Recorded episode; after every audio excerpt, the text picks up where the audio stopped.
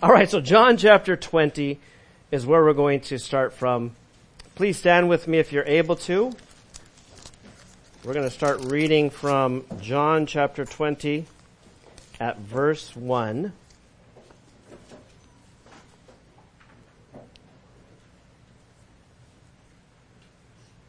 John chapter 20, starting at verse 1. It says, Now on the first day of the week, Mary Magdalene went to the tomb early while it was still dark and saw that the stone had been taken away from the tomb. Then she ran and came to Simon Peter and to the other disciple whom Jesus loved and said to them, They have taken away the Lord out of the tomb and we do not know where they have laid him. Peter therefore went out and the other disciple and were going to the tomb. So they both ran together, and the other disciple outran Peter and came to the tomb first. And he, stooping down and looking in, saw the linen cloths lying there, yet he did not go in. Then Simon Peter came, following him, and went into the tomb. And he saw the linen cloths lying there, and the handkerchief that had been around his head, not lying with the linen cloths, but folded together in a place by itself. Then the other disciple, who came to the tomb first, went in also, and he saw and believed. For as yet they did not know the scripture that he must rise again from the dead. Verse 10. Then the disciples went away again to their own homes. Please pray with me. Father in heaven, thank you for your holy word. Thank you for salvation through Jesus your only begotten Son, our Savior, our Messiah, our Lord. Thank you for this proof that we have, the eyewitness testimony. As John writes this in his book, he saw the empty tomb. And Lord, as we see into and we peek into these scriptures and examine and search the scriptures, help us, Lord, open up our understanding. Help us not just to read these things, but to be believers in the resurrection. We need your help to do so, Lord. Would empower us, God. And Lord, last but not least, we ask that you would be the Father of mercies and the God of all comfort. Comfort each of us today, Lord. Oh, each of us is going through so many things. This is a time of year for some of us that we gather with friends and family. We go to work and we're discussing these things with others. Some attack the cross of Christ, the blood of Jesus, and the resurrection, and the way, the fact that He's the only way to get to heaven, only way to pay for our sins. We ask that you would please help us to stand firm on your word of truth and comfort our hearts, Lord. Open up our understanding, for we ask in Jesus' name. And all God's people said, Amen. Amen. Thank you. You guys could have a seat if you would, please.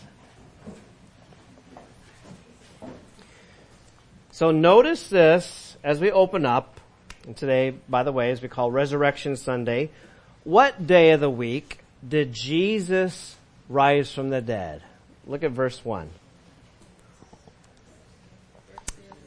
First day of the week. What, what day do we call that in English? Sunday. In Espanol? Domingo, right? So on Sunday, the first day of the week, Jesus rose from the grave. I want to touch upon that. I want to talk to you a little bit about new beginnings. So in the Bible, the number seven, think of how many days in a week. How many days are in a week? Seven. Some consider the, the number seven as the number of completion. A complete week, seven days. The number of completion. And the eighth day would be the beginning of a new week. And so praise God that even the day that he rose from the grave, it signifies not just a new week, but let me say a new beginning, a new hope, a new life through Jesus Christ that only he can give to you and me and for the world. And Jesus not only gives us a new beginning, gave us a new way, a new hope, and a new life, but he started something called the new covenant. He created a new covenant the way whereby which you and I can approach heaven. You and I approach heaven only through Jesus Christ. Amen? Only through His shed blood. It's not by your works that you can do. It's only the works that he did. Remember as we looked at on Good Friday, he declared from the cross, it is what? Finished.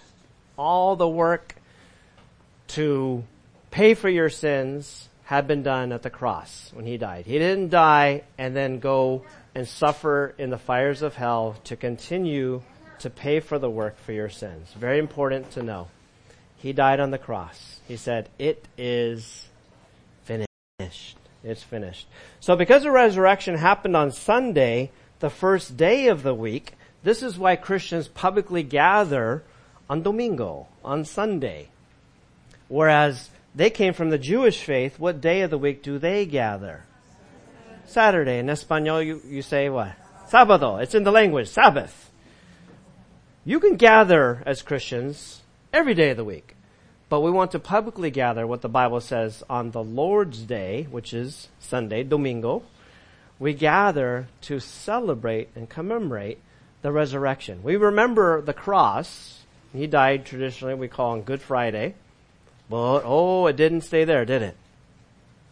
No, it didn't. He died on a Friday.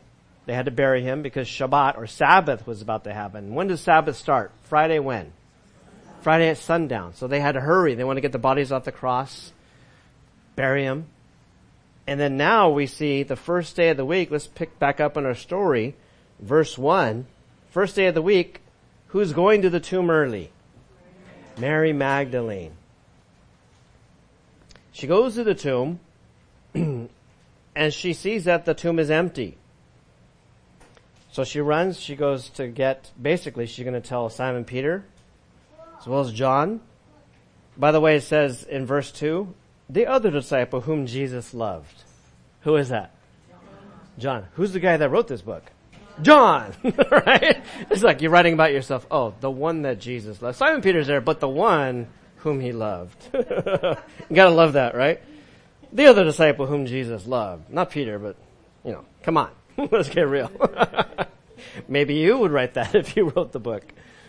So they, they go and they're checking it out. And this is my encouragement to you that you would look into the resurrection of Jesus Christ. There's a whole score of people, scholars, saints, scientists that have looked into the resurrection. They try to discredit it but I'll give you a hint. You can't! Okay, you can't discredit it. And those that have looked into it, scholars, saints, believer, non-believer, scientists, guess what many of them have ended up becoming? Believers. Believers. Believe it or not. That's amazing.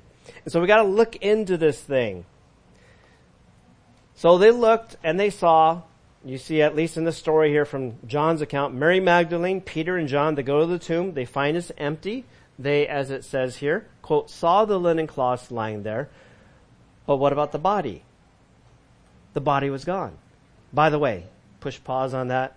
Quick thought to the side. If you're going to go and steal a dead body that's all like wrapped up, are you going to go, oh, let's unwrap it first. Let's get it all in its gooey goodness and with all the blood and everything. Are you going to do that? It logically doesn't even make sense. So they saw the linen cloths lying there. You would, if you're going to steal a dead body, you're not going to unwrap the dead body. You're going to want to quickly just get it and go, right? Which is gross. I mean, don't go steal a dead body. I'm not giving you a thought to do. So you would go and quickly take the whole body. You wouldn't unwrap it. So it's just a thought as we study the scriptures. So notice verse 9. It says they did not know the scripture. I'm going to put this on display that he must rise again from the dead. Here's what it says in Psalm 16 verse 9, and it's on the display here. Verse 9 says, Therefore my heart is glad and my glory rejoices. My flesh also rests in hope. For you will not leave my soul in Sheol, nor will you allow your Holy One to see corruption. Your Holy One. Notice the capital, the capitalization of the letters. Who is that speaking of? Jesus so his body wouldn't see corruption. You will show me the path of life. In your presence is fullness of joy. At your right hand are pleasures forevermore. That's Psalm 16 verses 9 through 11. Let's continue on the story. Let's pick up at verse 11. Disciples went away again to their own homes, and then verse 11 says, But Mary stood outside by the tomb, weeping. And as she wept, she stooped down and looked into the tomb. And she saw two angels in white sitting, one at the head and the other at the feet where the body of Jesus had lain. Then they said to her, Woman, why are you weeping? She said to them, Because they have taken away my Lord, and I do not know where they have laid him. Now when she had said this, she turned around and saw Jesus standing there, and did not know that it was Jesus. Jesus said to her, Woman, why are you weeping? Whom are you seeking? She, supposing him to be the gardener, said to him, Sir, if you have carried him away, tell me where you have laid him, and I will take him away. She thought Jesus was the gardener. Jesus said to her, Mary. She turned and said to him, Rabboni, which is to say, teacher. Jesus said to her, Do not cling to me, for I have not yet ascended to my Father, but go to my brethren and say to them, I am ascending to my Father and your Father, and to my God and your God. Verse 18 says, Mary Magdalene came and told the disciples that she had seen the Lord and that he had spoken these things to her. Alright, so Mary Magdalene, now, she's there. Now if you put yourself into the picture, into the story, what day of the week do we believe that Jesus died on the cross? Friday. Was Mary Magdalene there to see Christ getting crucified? Yes. So imagine, put yourself into the story. Mary Magdalene, what was her story? How did Jesus heal her, rescue her? Yeah, she was demon possessed, right? Imagine that. And then would you, you know, he, that person that's been forgiven much also what? Loves much. So she would be with the entourage as they went around.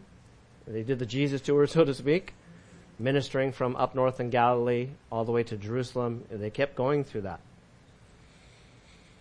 And then they see, or she sees, that Christ is getting crucified.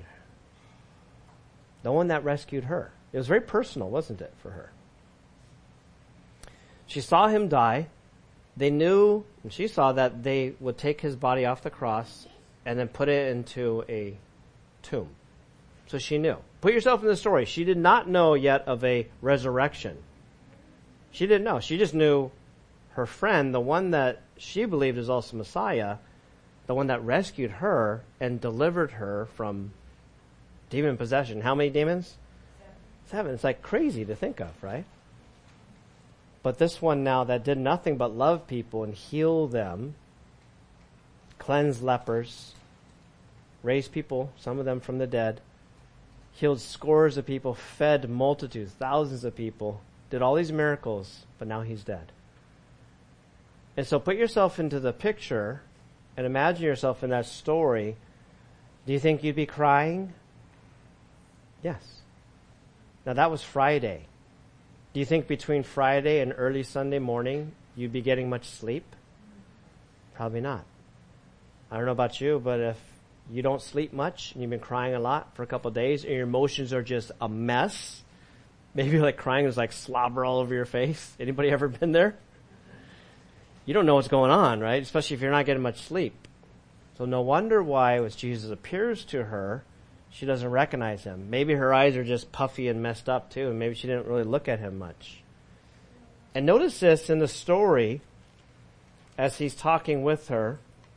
Verse 16, Jesus says to her, Mary. There's an exclamation point as it's translated into English. I don't think it's Mary!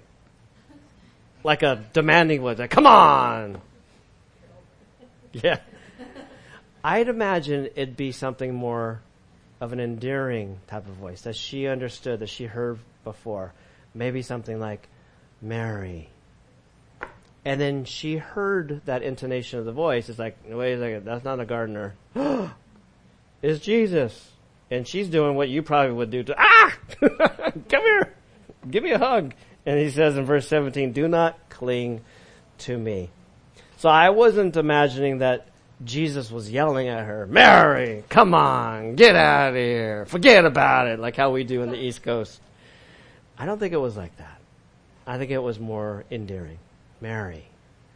And then all of a sudden she understood, that's the one who healed me, but wait a second, weren't you dead? I saw them take your body down, lifeless, limp. I saw them put your body in the tomb. And now, on the first day of the week, early, I come. So Jesus tells her to now what? Go tell the disciples that she saw him. And so she goes. Let's continue on the story. Verse 19. It says, Then the same day at evening, what day is it? Sunday. Domingo. That same Sunday, that same, what we call in the Bible the Lord's Day, the day that we gather here too. The same day at evening, being the first day of the week, Sunday, when the doors were shut where the disciples were assembled for fear of the Jews, Jesus came and stood in the midst and said to them, Peace be with you. When he had said this, he showed them his hands and his side. Then the disciples were glad when they saw the Lord. So Jesus said to them again, Peace to you. As the Father has sent me, I also send you. And when he had said this, notice it says, he did what? He breathed on them. I wish there was a video of that. I wonder if like colorful air came out of his mouth. I don't think so. I think if directors did that today, they'd probably be like, maybe like purple or something coming out. He breathed on them and said to them, receive the Holy Spirit. If you forgive the sins of any, they are forgiven them. If you retain the sins of any, they are retained. So we're told it's the same day at evening. Again, what day of the week is that? Sunday. It's still Resurrection Sunday. And we're told also, quote, the doors were shut. Why? It says for fear of the Jews. And then what? Jesus came and stood in the midst. So notice post resurrection for Jesus, he can just appear. By the way, we know that Jesus is God. Right? God before he became man. Not man who worked his way up to become God. That's extremely important the genesis or beginning of Jesus is that he's God from the beginning. And he was also the one, according to scripture, you'll find this in Colossians chapter 1, Hebrews chapter 1, John chapter 1. The beginnings of those books and the chapters declare that Jesus was what we call the agent of creation. He was involved in all creation. So who created the angels?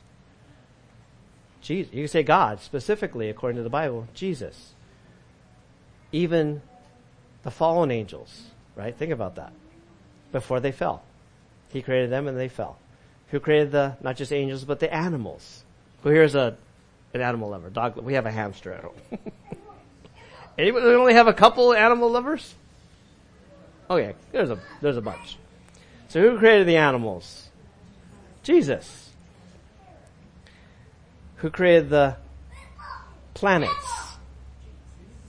Jesus, and all the galaxies, the stars, not just the angels, not just the animals, the planets, all people. Who created all people? Jesus. Who created you? Jesus. And so he's God. And he's everywhere. We, we know, according to scripture, God is everywhere. But what we find here post resurrection is that even behind closed locked doors, Jesus can, bam, just like that appear. And this is what we find in the story. Come on, give me a break. How do you know that? Well, an eyewitness was there. Who was that? John, who wrote this book. That's extremely important. He was an eyewitness. He was also the only apostle who saw Jesus being crucified on the cross. And he gives us that testimony. That's the previous chapter. And in this chapter, chapter 20, he gives us his testimony that Jesus just appeared within the locked room. The doors were shut, we're told. So John was there, and he writes this here in his book. It's important because he tells us as a first-hand account and as an eyewitness of what Jesus can and did do. And by the way, is Jesus here right now? Yes. Within born again Christians, Christ Jesus lives within us. Not, not just a sentimental thought. That's actual doctrinal reality. In this book that John wrote, we learn that all three, Heavenly Father, Jesus the Son, and the Holy Spirit, all three being God, come to live and reside, abide within you as a born again Christian. So God is everywhere. He's within the life, the heart of the born again Christian, but he's not living within all people, is he? So my hope and prayer, as I believe is his, is that each of you would be believers in Christ Jesus as the one who died on the cross for your sins and also rose from the grave. And then Jesus is not just everywhere except within your heart, but that he would also be living within you. So you need to believe and receive. This is why John wrote this book. Notice though, they had to first believe in the resurrected Savior Jesus. Jesus appears to them. You need to first believe in the resurrected Jesus. So do you believe that Jesus resurrected from the dead? It's a personal question. I can't convince you. I can't. It doesn't matter how many PowerPoint slides I might do, how great my oratory is, because it's not. There's a lot of way better teachers. But nobody can teach or preach better than the Holy Spirit himself. Amen? And it's a work that God has to do within your heart. And we hope and pray that each and every one of you, because I don't know where each of you are at, that Jesus, yes, can appear behind walls. Jesus, yes, can, or I say, not appear behind walls, but he can come into a closed, locked room. But is Jesus living within your heart? That each and every one of us can be those believers. My hope and prayer is that you would be a believer, that you would receive eternal salvation, and then even as we're looking at this new week, this new hope, this new beginning that Jesus gave as a new day is approaching, the new covenant, even on this first day of the week. Remember the number eight? Number eight is a new beginning. It's a new week, a new hope. That you would have a new beginning with Jesus. By the way, I want to refer to this here. Let me just pull this back. Some of you guys know what this is called. What is this whole thing? You might not be able to see this, you guys on video. What is this whole thing laid out in front of us? What is this called? The tabernacle. Now, why? Why are you pointing to this, Drew? Aren't we talking about Resurrection Sunday? Yes, we are. But when you study in Judaism on the holiest day of the calendar year, there's a day that's called the Day of Atonement, and it's also called Yom? Yom Kippur. How many of you guys know here in New York City it's a big thing? Right? It is, it's a huge thing. And so on Yom Kippur, or the Day of Atonement, the biggest thing in Judaism is Leviticus chapter 16. The high priest would be sent into a place where it contained this box. What do you call this box? The Ark of the Covenant. Excuse me. like, sometimes I talk so much, I gotta get some water. So the Ark of the Covenant would be in a place, that, what do you call that place? Thank you. In the Holy of Holies.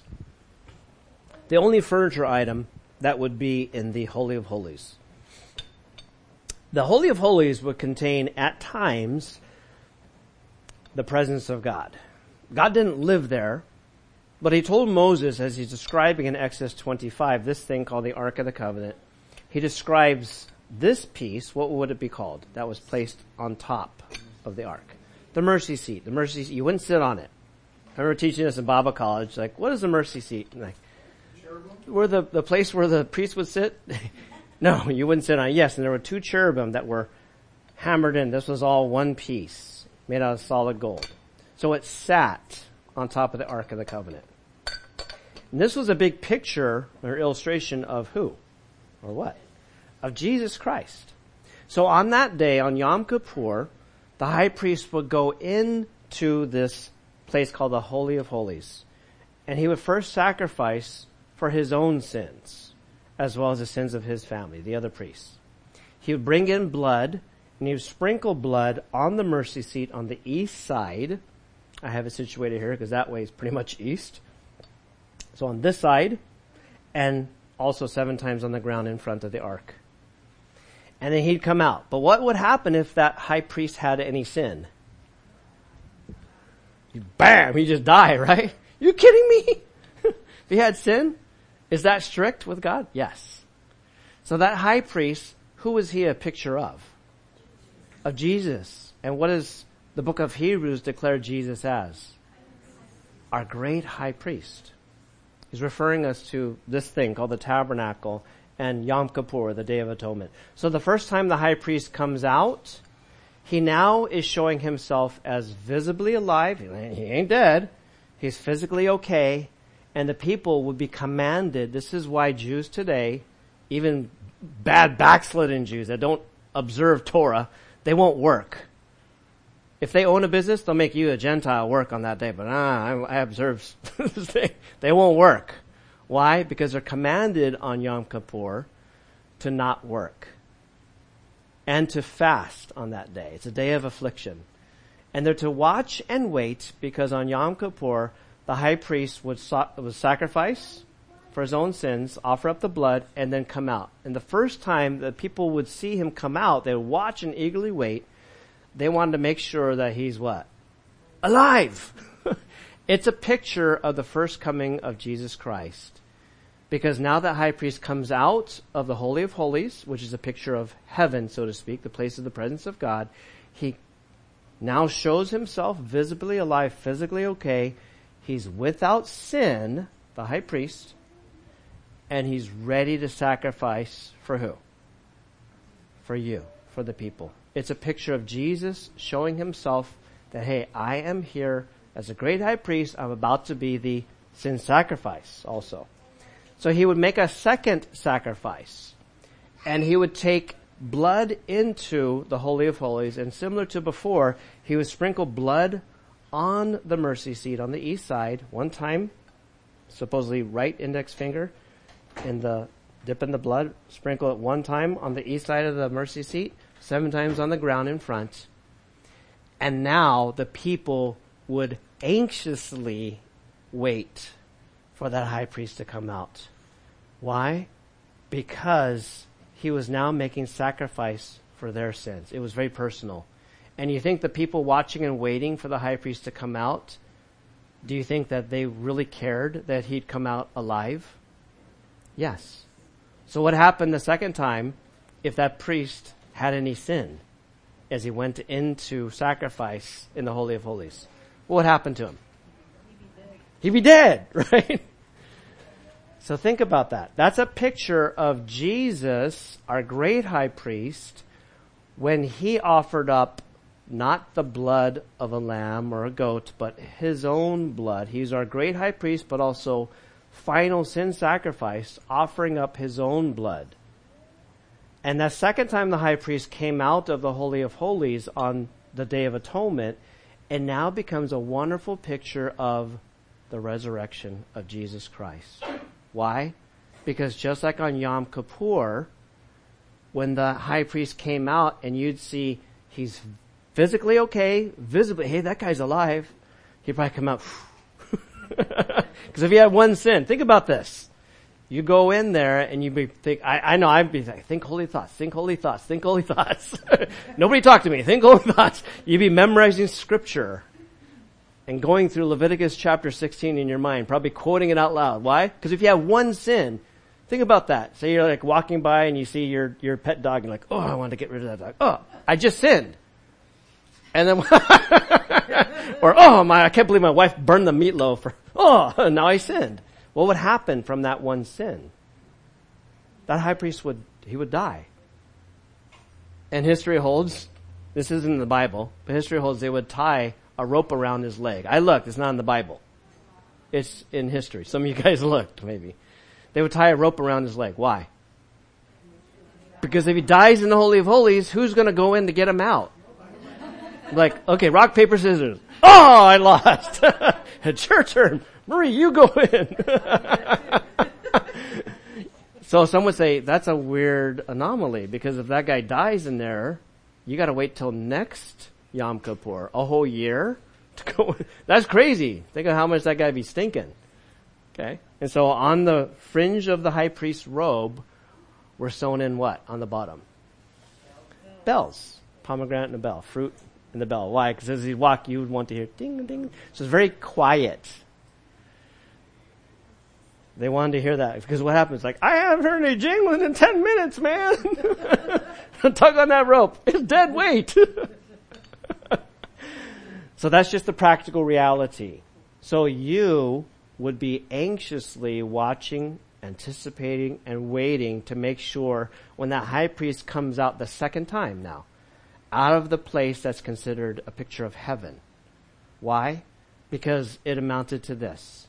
Did God accept the sacrificer and accept the sacrifice? If so, he's alive. I can get goosebumps. If you got hair on your back, it's probably sticking up now. so when Jesus shows himself now on the resurrection, it's a picture like in the Day of Atonement or Yom Kippur when the high priest comes out of the Holy of Holies on that second time. Why? Because he's physically alive, visibly okay. So if you're wondering, Jesus, why is it you, you had to resurrect and show yourself? And other times, some of the Gospels mention, he's like, I'm hungry. They're probably like checking him out.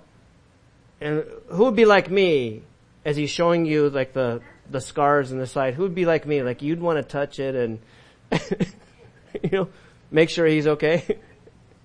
Who's that? I know I would be, right? This is the doubting Thomas passage too, right? I'd be like that too. But we would be watching and waiting and Jesus actually shows in the gospel accounts that not only is he alive, but some of the passages mention that he's hungry. Hey, I'm hungry. You got any food? It's also a sign that he's not just alive, but he's okay because he's showing signs of hunger. Physically, he's there. It's not a matter of, wow, that's some really hard work I did on the cross. Anybody got some food, some water? Whew, I need a refreshment. He's showing that as proof that he's visibly alive and people touched his body post resurrection. And it's also proof that he's okay. So Christian, what does this mean for your faith in who he says that he is? When the Bible is that bulletproof that nobody can dispute the Bible. Try to. You're going to die and the word of God stands forever. Amen? That's what it says, Isaiah 40 verse 8. The grass withers. That's us as people the flower fades. That speaks of beauty. Gone to, here today, gone tomorrow. But the word of our God stands forever. Through all these centuries, people try to dispute the Bible. Guess what happens? The word of God will proliferate and grow. Grow in your hearts and lives and through you to touch other people. So it was proof that the high priest, the sacrificer, and the blood, the sacrifice, was accepted by God. The fact that the high priest came out of the Holy of Holies. The fact that Jesus is now physically alive and visibly okay is proof that he, as a sacrificer, was accepted. And proof that the sacrifice, as he offered up his own self and his blood, was acceptable for who? For you. As he paid for your sins and mine. Proof. It was accepted by God. Let's continue on. Verse 24. Now you might identify with this like I do. Here's, anybody here of Doubting Thomas? Some of you guys have? Okay. Some of you guys have. This is the Doubting Thomas passage. You can't blame him because that's, that's how I would be. Again, who else would be like Doubting Thomas? Come on. Tell the truth. I would be too. Verse 24. Now Thomas called the twin one of the twelve. Tom, by the way, the word or name Thomas means twin. I have a, a brother-in-law named Thomas, and he was when he was born. By the way, he, he was born with a with a twin. I think his twin sadly passed away, but that's what his name is, Thomas. It means twin. One of the twelve was not with them when Jesus came. The other disciples therefore said to him, We have seen the Lord. So he said to them, Unless I see in his hands the print of the nails, and put my finger into the print of the nails and put my hand into his side, I will not believe. Again, who else would be like Thomas? I still, it's like I'd, I'd hear your testimony, but I still would want to check it out. And after eight days, his disciples were again inside, and Thomas with them. Jesus came, the doors being shut, and stood in the midst and said, Peace to you. Then he said to Thomas, Reach your finger here and look at my hands and reach your hand here and put it into my side. Do not be unbelieving, but believing. And maybe the Lord Jesus Christ is saying this to you. Do not be believing, but believing. And Thomas answered and said to him, notice what he says, my Lord, and what else? and my God. Did Thomas understand Jesus to be God? Yes. Now I've heard someone say and try to excuse this as it was like what we do in America as an exclamation, my Lord, and oh my God. This is not what he's saying. That's not, and that's really something that we might do here in America, because that's an exclamatory thing within the more recent years that people would say. This is not what Thomas is saying. He's calling Jesus his Lord and Jesus his God. One proof of that is that Thomas was saying this. Was Jesus physically there at the time that Thomas was saying it? Was he physically there? No. But was Jesus there? Yes. And now he appears. He knew the conversation. Thomas knew that he wasn't physically there to hear, or so he thought he wasn't there. And now he appears.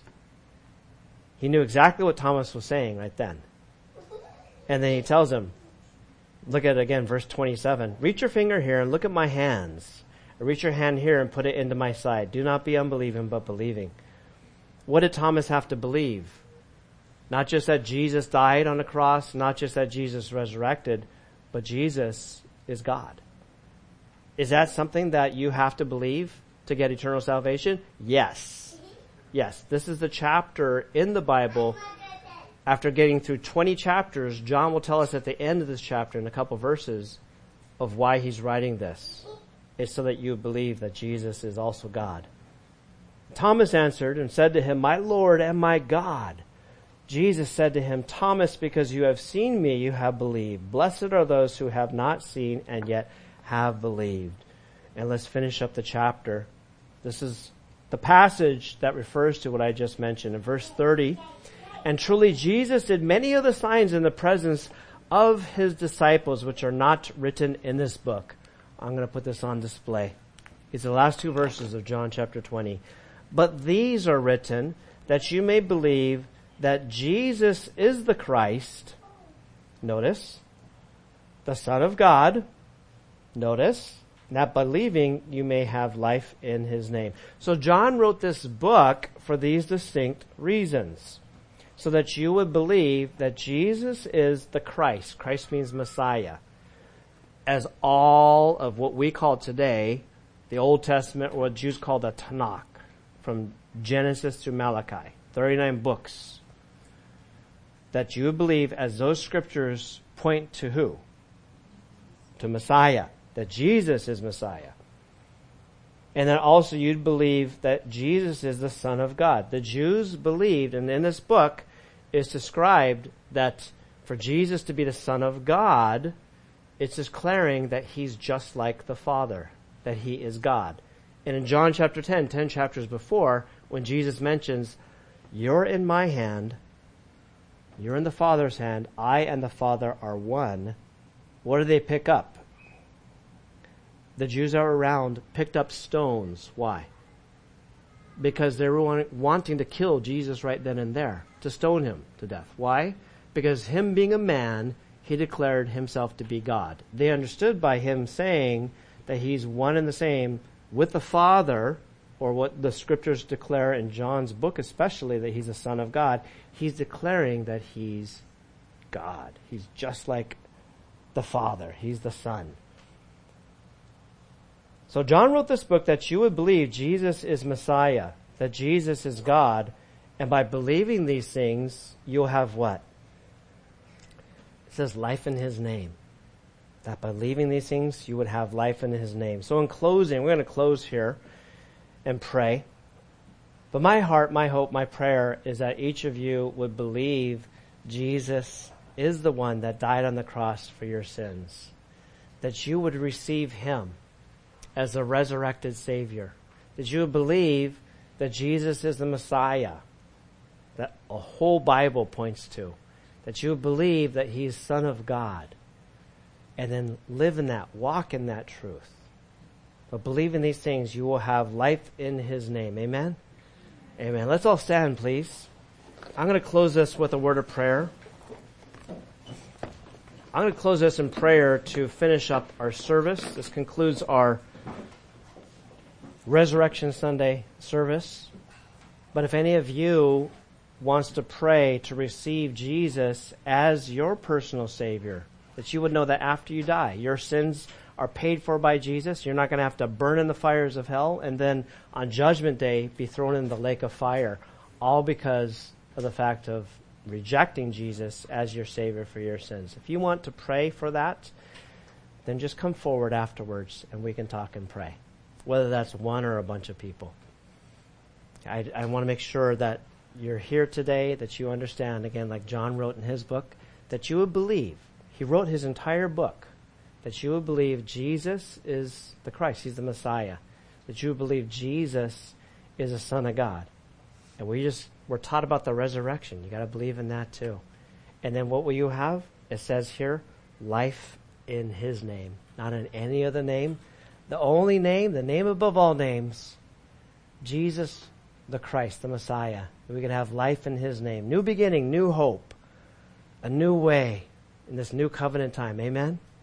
Let's pray. Father in heaven, we thank you for this time, Lord. We thank you for what you show us in your word, that you loved us so much, that you sent your only begotten Son, Jesus, who's our Messiah, Son of God, our Savior. We know that he died on the cross, and proof of this is this is one of the chapters that John, being an eyewitness of not just the resurrected Jesus, but also the the or not just the crucified Christ, but the resurrected Jesus Christ as well.